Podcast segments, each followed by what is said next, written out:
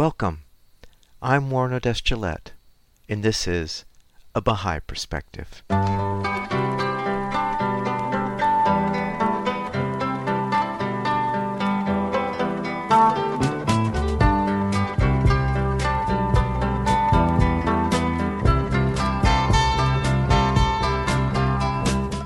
Welcome to A Baha'i Perspective. I recorded an interview with Mahvash Khajavi Harvey on December 14, 2020. Mahvash is author of the memoir Daylight Forever. It's a story of a young Iranian Baha'i, herself, who escapes persecution and wants to immigrate to the United States. It's a gripping, heart wrenching story that she shares in the interview. I started the interview by asking Mahvash where she grew up and what was religious life like growing up. I grew up in Tehran, Iran. I often say I grew up at the wrong time.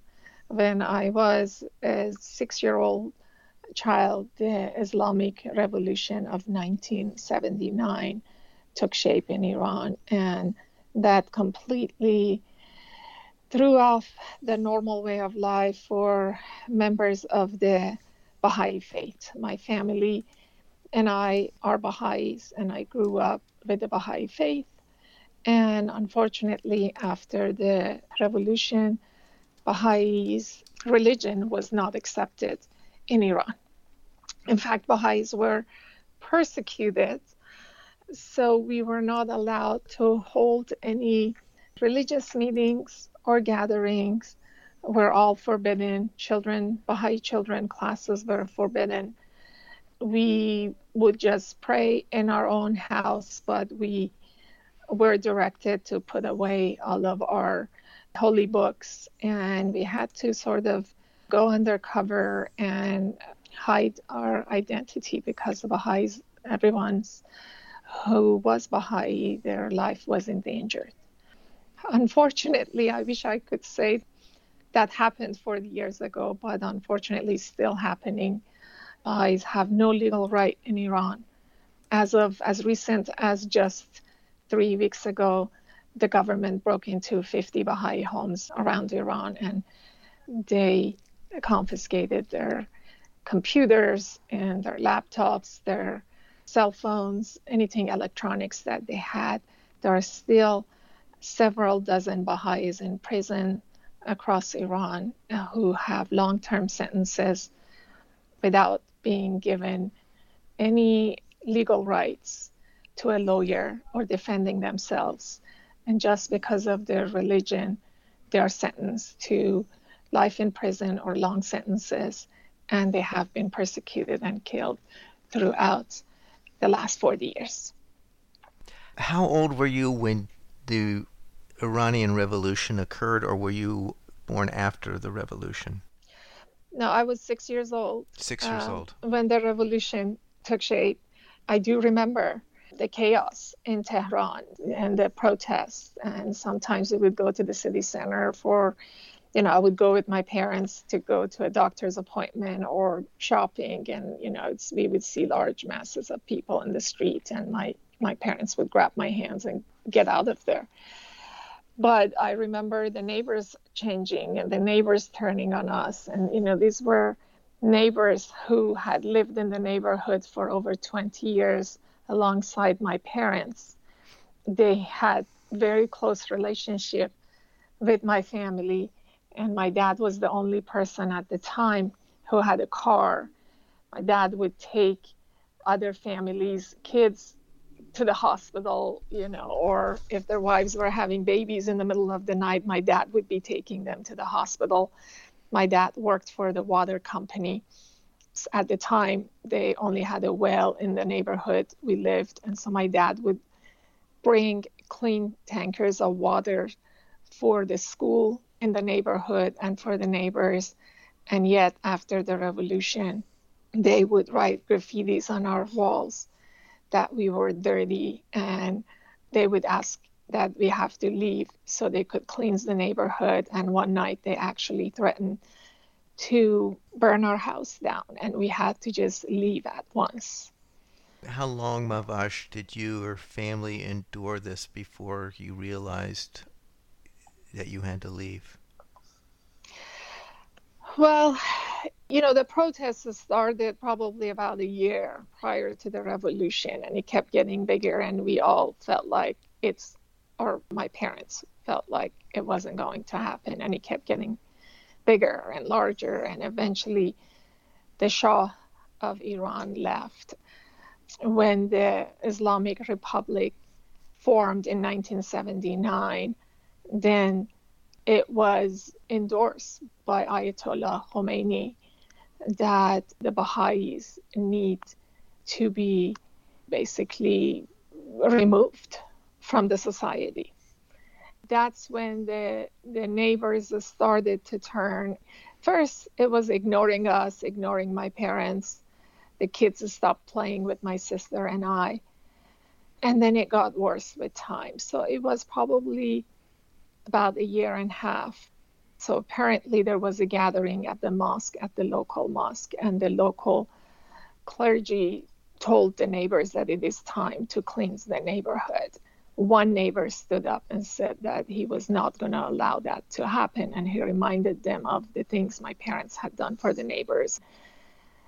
He said, No, that's not acceptable. So he said they can only do that over his dead body. So he ran over to our house and told my dad that you need to get your family out tonight. I'm going to stand guard at your house until you pack what you need and go. And that's what we did. Oh my God. God bless that person, that man. Wow. Yes. And do you know whatever happened to him? Did, did, did, were there any ramifications of him? No, he, he was a, a well loved kind person. He actually ran the local grocery store in the neighborhood. You know, years later, my parents got in touch with him, and he still apologized for the behavior of the other neighbors. But my dad always got up very early in the morning and would make breakfast for everyone and go to the bakery and get bread. And he said he realized every morning when he left the house, the walls were all wet and he couldn't figure out why because it hadn't rained.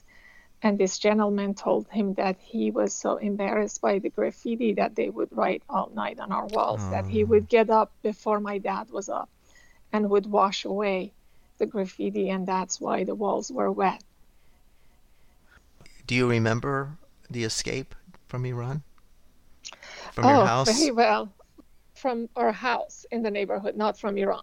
Okay, well, I guess it was a several phases in this yes. adve- treacherous adventure. So let's yes. start with escaping from your house.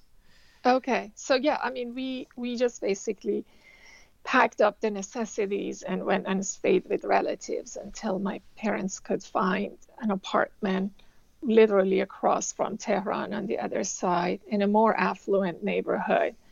The neighbors were very happy to help with selling our house quickly they were happy that we had left and so they they helped with finding someone who would fit in better in the neighborhood so they bought our house and we were able to my parents were able to buy a house in another neighborhood was your father's job in jeopardy during this time yes so basically baha'is lost all the legal rights post revolution which included getting fired from their jobs my father worked for the water company close to 30 years.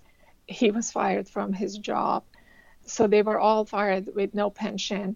They took away the Baha'is' pensions. They froze their bank accounts and they seized their properties. All the university students were dismissed, so Baha'is had no right to higher education. And actually, in most cities and towns besides Tehran, Baha'i students were not allowed even in high school or junior high, there was nothing left for the Baha'is. My parent, my dad had to just buy a truck and, you know, he would go every day and try and find a job, whether people wanted to move junk or move from their home or, you know, just try and make the, the ends meet. Right. And how long did he, he and your family endure that situation? For 10 years. That's quite a long time to yes. endure that. What was the final impetus that said, I got to leave? what happened is actually, unfortunately, besides the persecution of the Baha'is, we had another added trauma, which started two years post revolution, and that was the war between Iran and Iraq. And that went on for nearly eight years.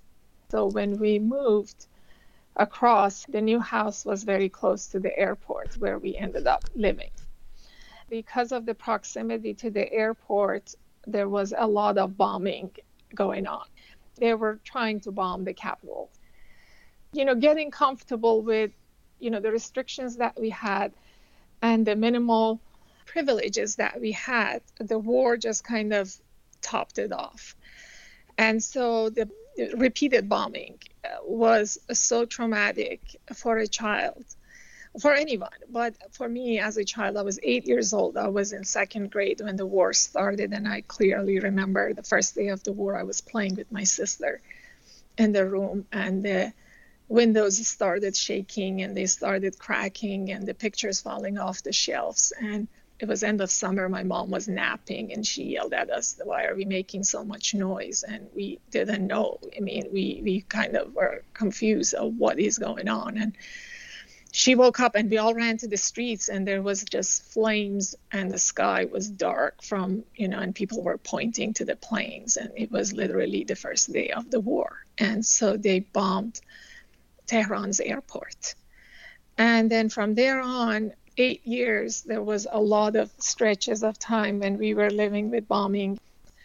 When it got dark in tehran they would cut the electricity across the city because uh, they didn't want the fighter jets identify where people were living because they would just sometimes randomly bomb. You know they're trying to get the radio stations or the electrical grids but they would just sometimes would land and you know in a, they had landed in a hospital and had landed in a wedding you know killing everybody.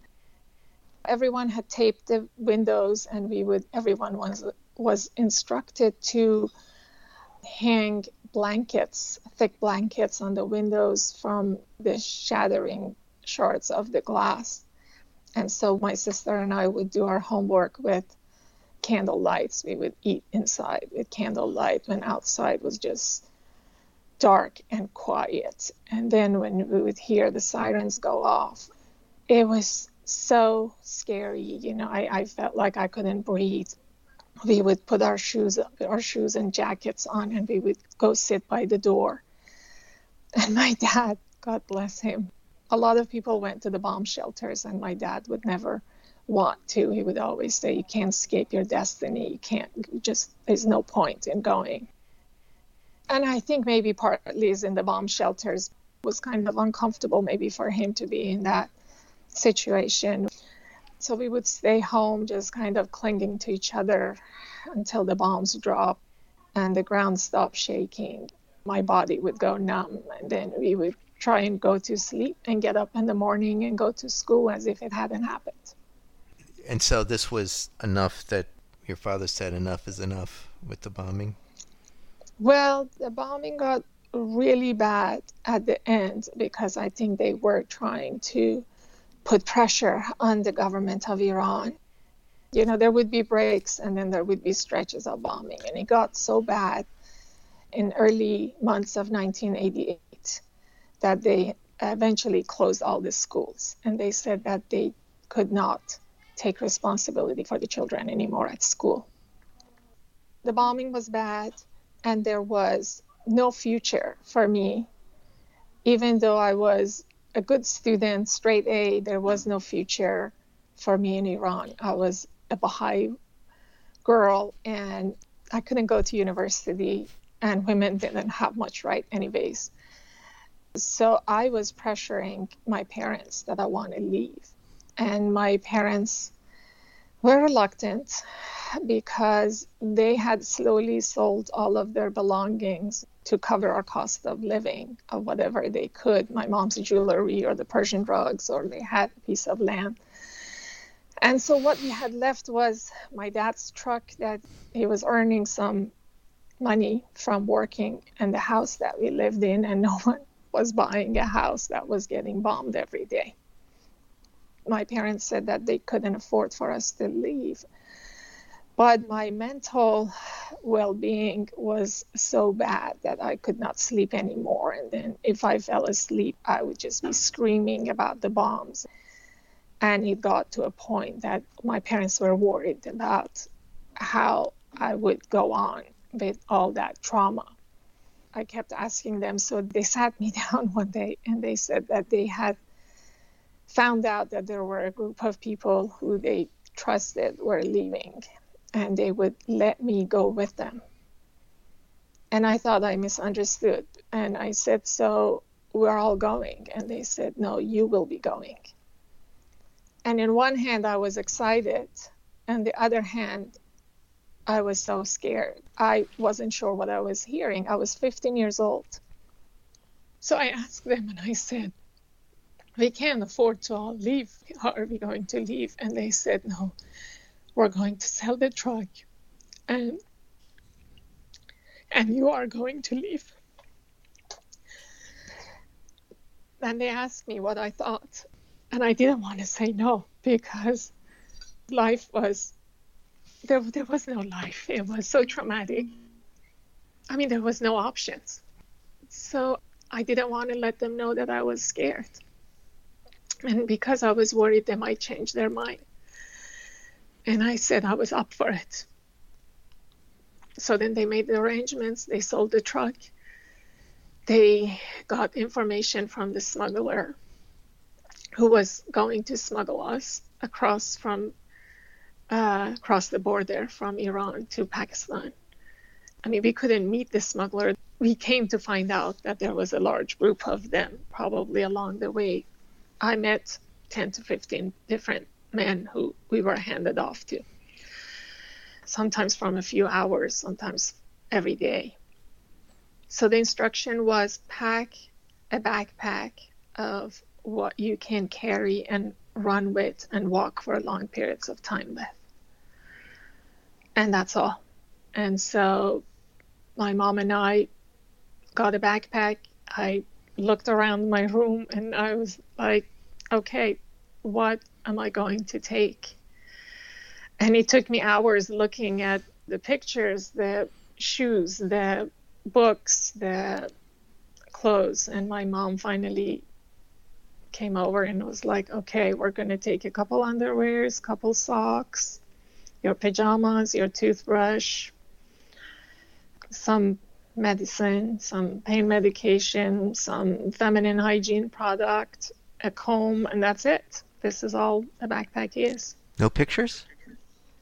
A couple pictures, yeah. a prayer book, you know, the basic necessities. And that was it. That's what I took on my back. The plan was to fly from Tehran to the border city of Zahedan. And then from there, I took the backpack and I walked away and never looked back. I had no idea what I was going to be facing, but I told myself that I had to risk. There, there was no life with the war and the persecution. There was no opportunity or future for a Baha'i woman in Iran.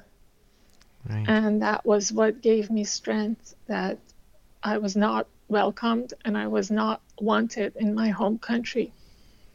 And that's what kept me going that I was going to go somewhere where I was welcomed, where I felt safe, where I could practice my religion, where there was no bombs dropping, where I could wear what I want to wear. I don't have to cover my hair. Where I could go to school and get educated and have a career that I want and be a part of society and be respected. So, how long of a trek was it once you landed on the border town to get across the border? And what was it like crossing the border? Well, it took until we were safe, it took about two weeks. So we had to be sometimes hidden in the safe houses sometimes it was the matter of waiting for hours, sometimes a day or two until the connections were in place and the people who were going to the guards who were going to look the other way or they were on a break or whatever. Most of the times driving at nighttime and hiding during the day. Sometimes it was walking, and eventually we got to the city of Quetta in Pakistan, where we could reach United Nations. And how long did you have to wait in Pakistan bef- before you could find a host country? I was very lucky that I was in Pakistan only about for about three and a half months, and the reason for that was because when the United Nations representative realized that I was 15 years old, female, and without a family, she she just fell off her chair. She she mm. said, "This is this is not right. You cannot be. You're a minor, and we have to speed this process up to get you somewhere safe where the family is." Now, my brothers had left in right before the revolution in 1978, so my brothers were already in the United States. So the final destination was United States, but I had no documents. And United Nations had to verify my identity. I had when I went there, they asked me if I had driver's license, and I didn't. I was underage. They asked me if I had high school diploma, which I didn't because I hadn't finished high school. I basically had no legal paper with a picture on it.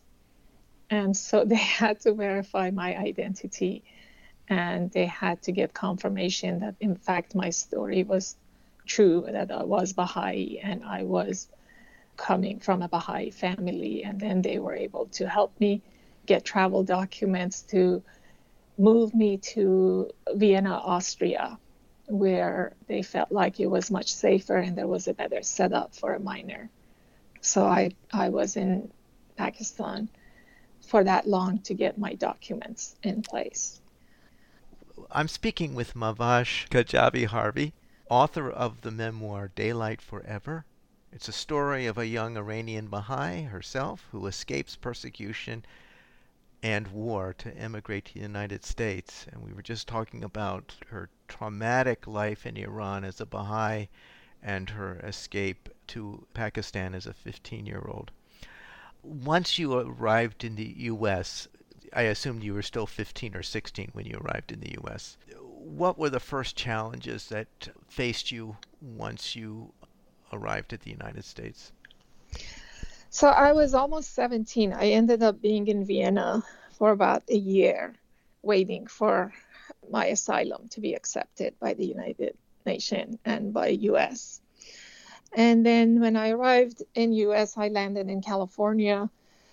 Obviously, along the way when I was in Vienna, I studied English and German just because there was nothing else to do.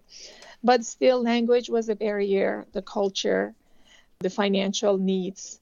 My parents had no money to help me. They were still in Iran and they were trying to leave.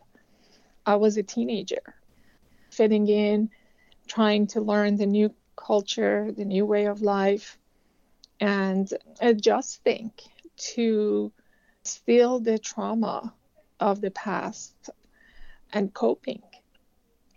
And realizing and embracing freedom and safety. It was very confusing. It took a long while for the nightmares to go away. And learning, learning about this new place that I had dreamed of to live in. Whatever happened to your parents? They had to wait until the war ended and they were able to sell our house that we lived. So eventually they came in 1989 to US. And did they have to escape also in the same manner that you did? Yes, but they didn't have to wait as long because my brothers were US citizen by then and they were able to apply for residency for the parents, but they could not do that for the siblings and that's why I had to wait for my asylum. But my parents the fact that their sons were U.S. citizens that helped speed the process up, so they didn't have to wait a long time, and they were able to come to U.S. fairly quickly. When did you decide to write your memoir, and what inspired you to do that?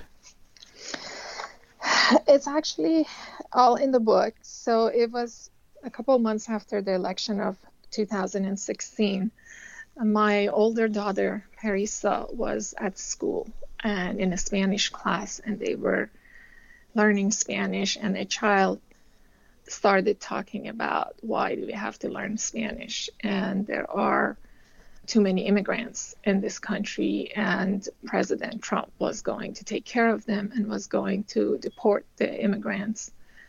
So my daughter Parisa stood up and said, Why would you say that about the immigrants? Do you know their stories and their struggles? And he said, No, and he didn't care. And my daughter said, Well, my mother is an immigrant, my grandparents are my whole side of family is, and a lot of our friends are. You shouldn't say that. And the kid said to my daughter, Does your mom have paperwork or is she going to get deported? She was in seventh grade, 12 years old. So when I picked her up from the bus stop, she was crying. She was crying all day. The teachers called me and let me know. And she said when I picked her up, she said, Mom, you should write a book and you should share your story. She said she was upset because she felt like I was disrespected. She said, I know what your life was like and I know how hard you have worked to put yourself through school and have a job and you work hard and you contribute. And she felt like I was being disrespected and she felt like the immigrants are being disrespected. And so she said, if you write a book and you share your story, it might help people who don't know other immigrants or refugees closely. And maybe if they knew people's stories and struggles, maybe they won't be so judgmental. Maybe they will have an open mind or an open heart. And so I was trying to calm her down, and I said, sure, yes. And then we revisited that a week later, and, and I was like, my story is not that unique. There are millions and millions of refugees around the world. Some have it worse, at least mine. I feel like I'm very fortunate and blessed that my story was a success story. I have a very safe and comfortable life right now. But she insisted and so I started writing. So I kept working on it, and it took three years, and it became a book called Daylight Forever. How did the title Daylight Forever come about? The reason that I call that is that when I was a kid and I was lying down on the floor at nighttime, you know, on my mattress, for some reason they bombed Tehran at night many, many times. Nights became very scary for me. I couldn't sleep. I was always waiting. I was staring at the ceiling, feeling like it's to fall down any minute. And so I had a hard time sleeping, and I would hear the sirens, and the tears roll down my face, and my body goes numb, and I couldn't breathe. And as a child, I would think to myself, if I had a shuttle that I could crawl into and travel to the other side of the world when it gets dark here, then I would be safe and I can escape these spooky nights and then I can come back to Iran in the morning to go to school. So my life would be in a daylight forever. And that's why I named that Daylight Forever, because that was my dream and every night I would think about that. I imagine you've never done such a project before, writing a memoir, especially in a, a language that's not native to your. That's right. Yeah. I have never written any publication. Well, some for school, but not the book mm-hmm. in English. What were some of the challenges in writing this memoir for you? Not only technically, but just maybe even emotionally.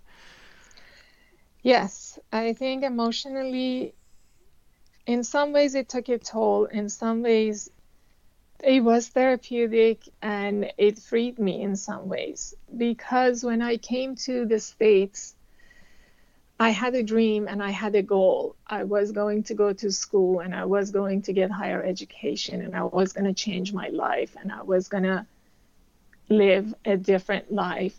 And so i stopped talking about my past. I just put them all in a closet and I locked up that closet and I never talked about it. I didn't talk about it with my friends. And actually, I think one of my classmates from dental school has read the book. They don't think I am the same person because I never talked about all the things that happened. It was so painful and it was so traumatic that I rather not think about it and talk about it. But once in a while, something would trigger it. You know, something would bring it back, and that PTSD would kick in. It would take energy and effort to put it back to sleep. So, reliving the moments, remembering the details, the sadness, the fear, the hardship, the horror of the bombs, the terror of the persecutions, the rationing of the food, all of that, plus the pressures of society of covering up and wearing the certain uniforms. Girls couldn't leave the house, girls couldn't do any sports. There was so many restrictions, and trying to remember all those and trying to put them on the pages, it was painful but maybe liberating in some ways. It's probably more than 50 times I have reread the book and edited it and rewritten it. There are still times and pages that I cry when I read it. But it had to be done, and I had to relive that to remember them. Would you like to read an excerpt from Daylight Forever? Oh, absolutely. It would be my pleasure. So I'm going to read a little bit from one page, it's just two paragraphs from chapter five. It's called Dirty. And that's what Baha'is were referred to as being dirty. The revolutionaries, no longer busy overthrowing the Shah, turned their attention to religious minorities and specifically to the Baha'i community. Overnight, Baha'i professors are fired from their posts for corrupting the minds of the youth. Baha'i doctors become cab drivers, and several thousand Baha'i students between the ages of 17 and 30 are expelled from universities.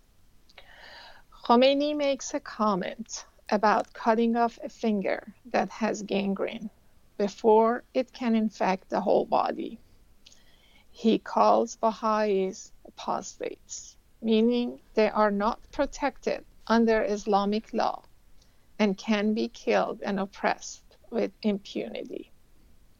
Then he makes a religious law that protects Jews and Christians and Zoroastrians, but not the Baha'is. The new Iranian constitution guarantees justice and fairness to all and the freedom for all Iranians to practice their religion and be presented in the parliament as long as the religion is Islam, Christianity, Judaism, or Zoroastrian. Baha'is are deemed unclean. No one can touch them, and anything they touch also becomes unclean. This, of course, makes it impossible for Baha'is to hold jobs alongside the Muslims. Baba kept his job, Baba is my dad, at the water company for longer than some because he was usually out in the field. But even he was eventually fired. In rural areas, it was much worse. Baha'is' rights were taken away, their homes looted, their livestock and property seized. They were dragged from their homes by force and brought to mosques where they were compelled to accept Islam or lose everything and be killed. Some bowed to the pressure, while others abandoned their homes to seek refuge with friends and relatives in larger cities. In schools, teachers told their classrooms that the Baha'i children were unclean. Those children were made to sit in the back of the classroom and the teachers instructed the other students that no one must touch them, talk to them, or play with them. Within a year or two, no Baha'i children except for those in big cities like Tehran, would even be allowed to attend school. So that just kind of further talks about what life was like for the Baha'is. You have to understand the reason the Baha'is were not accepted in Iran is because of the teaching of the Baha'i faith. So, if you don't mind, I am going to just quickly point out what are the basic teachings of the Baha'i faith and see if it makes sense for people to be persecuted for believing in these principles. So, these are the, the main and basic principles of the Baha'i faith the oneness of mankind, universal peace, independent investigation of truth the common foundation of all religions, the essential harmony of science and religion, equality of rights of men and women, elimination of all kinds of prejudice, universal language, a spiritual solution to the economic problems, and universal education. So it makes you question and wonder. People ask me all the time, and I talk to them about this principles that why were Baha'is persecuted for believing it's a peaceful religion? But I can't explain that. So that was one passage I wanted to read. There is time I can read a little bit about when I wrote about the war Sure. So this is from chapter 7. It's called Choking. The machine guns pummel the sky, blasting away the fighter jets before they drop their bombs while sirens scream. There is no such thing as getting used to it. There is no getting used to war. There is only the fear, a darkness, and close companion keeping the body in a constant state of blood pumping, heart racing, and anxiety. I grew accustomed to it, but only in a way that one gets used to an itchy wool sweater. It desensitizes you, but then you find yourself unexplainably irritated and annoyed at every little thing. Fear is like that, but of course, much worse. On the outside, I function normally. I go to school, I come home, and I do homework. I eat dinner, and I go to bed. I move through fear, but it was reshaping me on the inside, changing my brain, my every cell, and my every DNA, and on a level that I would not even fully realize until years later. So that's just kind of talking about how it was with the war. I had one other passage, if I can find it, about the war. Okay. Well, actually, this talks about the restrictions that were placed on women. It's also on chapter 6. Spring of 1980, that's when we moved to our new home on the west side of Tehran. It was spring of 1980 women were taken to prison daily for wearing makeup and for refusing to wear the hijab. They were beaten until they agreed to follow the law, requiring them to cover their heads and remove their makeup. If caught singing, they were also beaten. Baba would tell me not to worry because none of us can escape our destiny. I did not know what he meant. Was destiny a matter of choice or of chance? I wanted to know if it was our destiny for guards to come knocking on our door to drag us away so I could be prepared. We can never fully be prepared for anything, good or bad, he told me. We can only pray to be courageous in the face of whatever comes our way. So, there, that's the part for like the, res- the other restrictions that were placed on women sports were taken away. You had to be covered up. Girls couldn't play outside anymore, or biking, skiing, all those sports were taken away. At school, we would have PE, but we had to do it in our long cover ups that we had to wear. I was going to read one page about the escape. So, May 1988, Zahedan, which is the name of that city, the border city. Find something to hold on to, the smuggler says, before pinning us under a tarp in the truck bed. Us, two families with young children, a 19 year old man, and me, 15 years old, and on my own. We sit hunched around gasoline cans and water cans, sealed off from all the light. I clutch the tiny gold butterfly pendant around my neck, a gift from my mother, and whisper the prayer my father loves. Is there any remover of difficulties save God? That old familiar cold sweat runs down my spine, and I scream, the silent scream that dies in my throat. The engine revs, and there is no turning back now. The truck lurches forward. Something to hold on to, he said. I release the necklace and grab for something, but there is nothing except other bodies bouncing and slamming against the hot metal.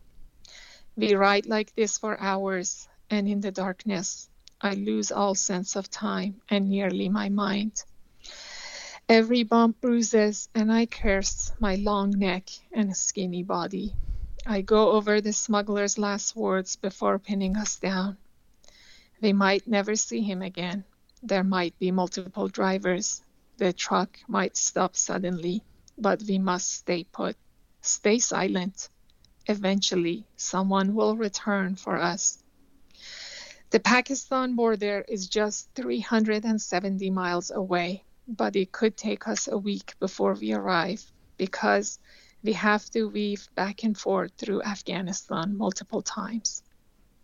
If we are caught, we will all go to prison, and perhaps worse. I remember the way he looked me up and down slowly and said, You are very young and very pretty. A shiver snakes through my body despite the heat. It is worth it. It is worth it. I tell myself over and over again. I have made my choice. I begged for this moment. This is the moment I have been longing for. To stay in Iran was not a choice, but a submission to live at the mercy of sirens and bombs, a surrender to live in fear and darkness. The truck turns sharply and something hard jabs my rib.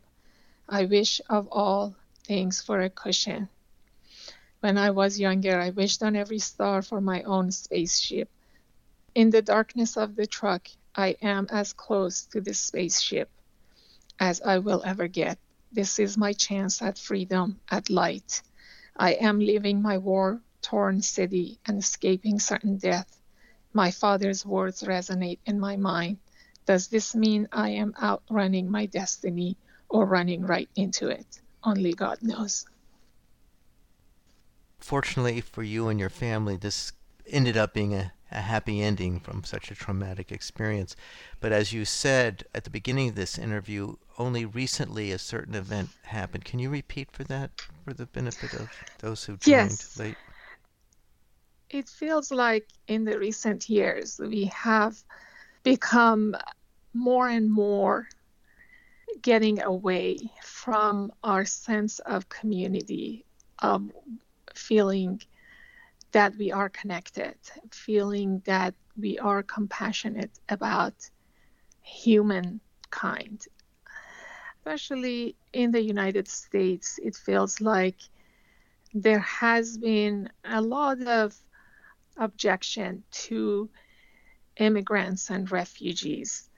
The situation at the Mexico border or around the globe, it kind of resonates this fear of the outsiders, the immigrants, and the refugees, and a feeling that they are not welcomed, they are being disrespected, they're being referred to as criminals or taking advantage of our resources.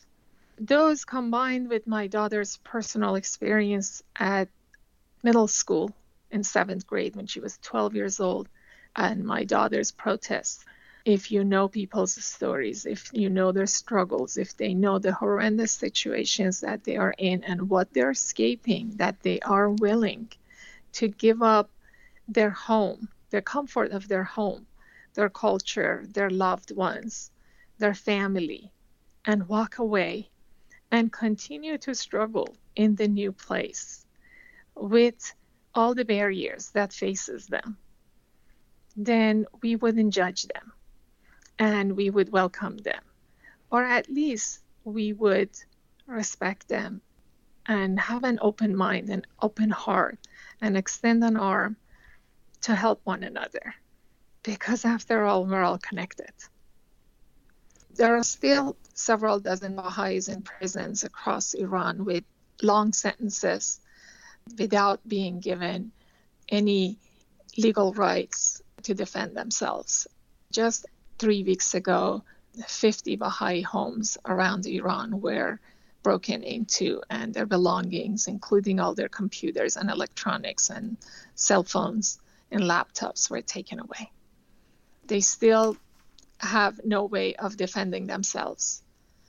I feel like partly responsible that we need to talk about the injustice in the Baha'i teachings that I talked about, it does not oppose any teachings of any other religions, and yet they're being persecuted for their beliefs. Well, Mahvash, I want to thank you so much for sharing your incredible traumatic experience with us. Thank you for having me. I hope you got as much out of that interview with Mahvash Khajavi Harvey as I did author of the heart wrenching memoir, Daylight Forever. You can find this interview and other interviews on the website abahaiperspective.com and on the YouTube channel A Baha'i Perspective.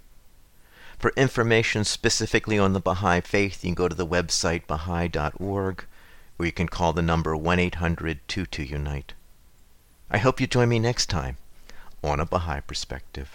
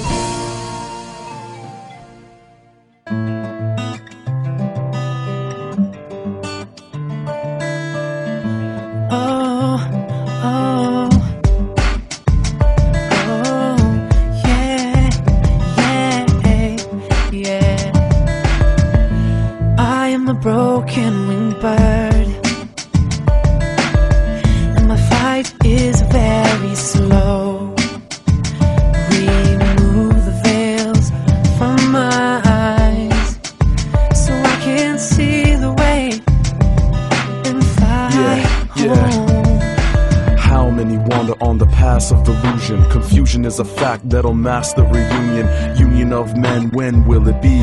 See how desperately we need unity, but who am I?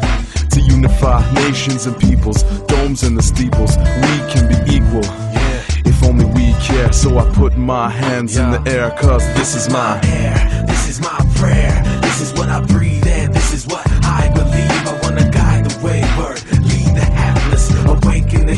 and free the captives. My air, this is my prayer. This is what I breathe.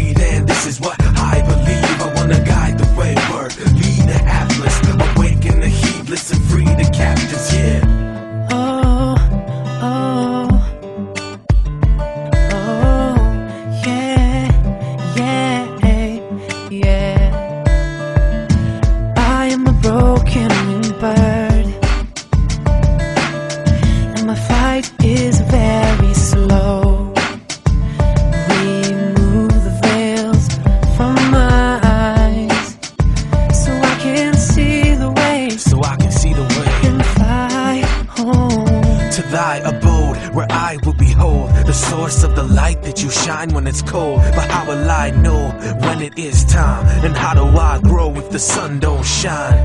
But when Baha'u'llah's words are spoken, I forget about my wings that are broken. And I can fly into the sky, no fear, no pain, with my hands held high. Cause this is my air, this is my prayer, this is what I breathe, and this is what I believe. I wanna guide the wayward, lead the hapless, awaken the heedless and free.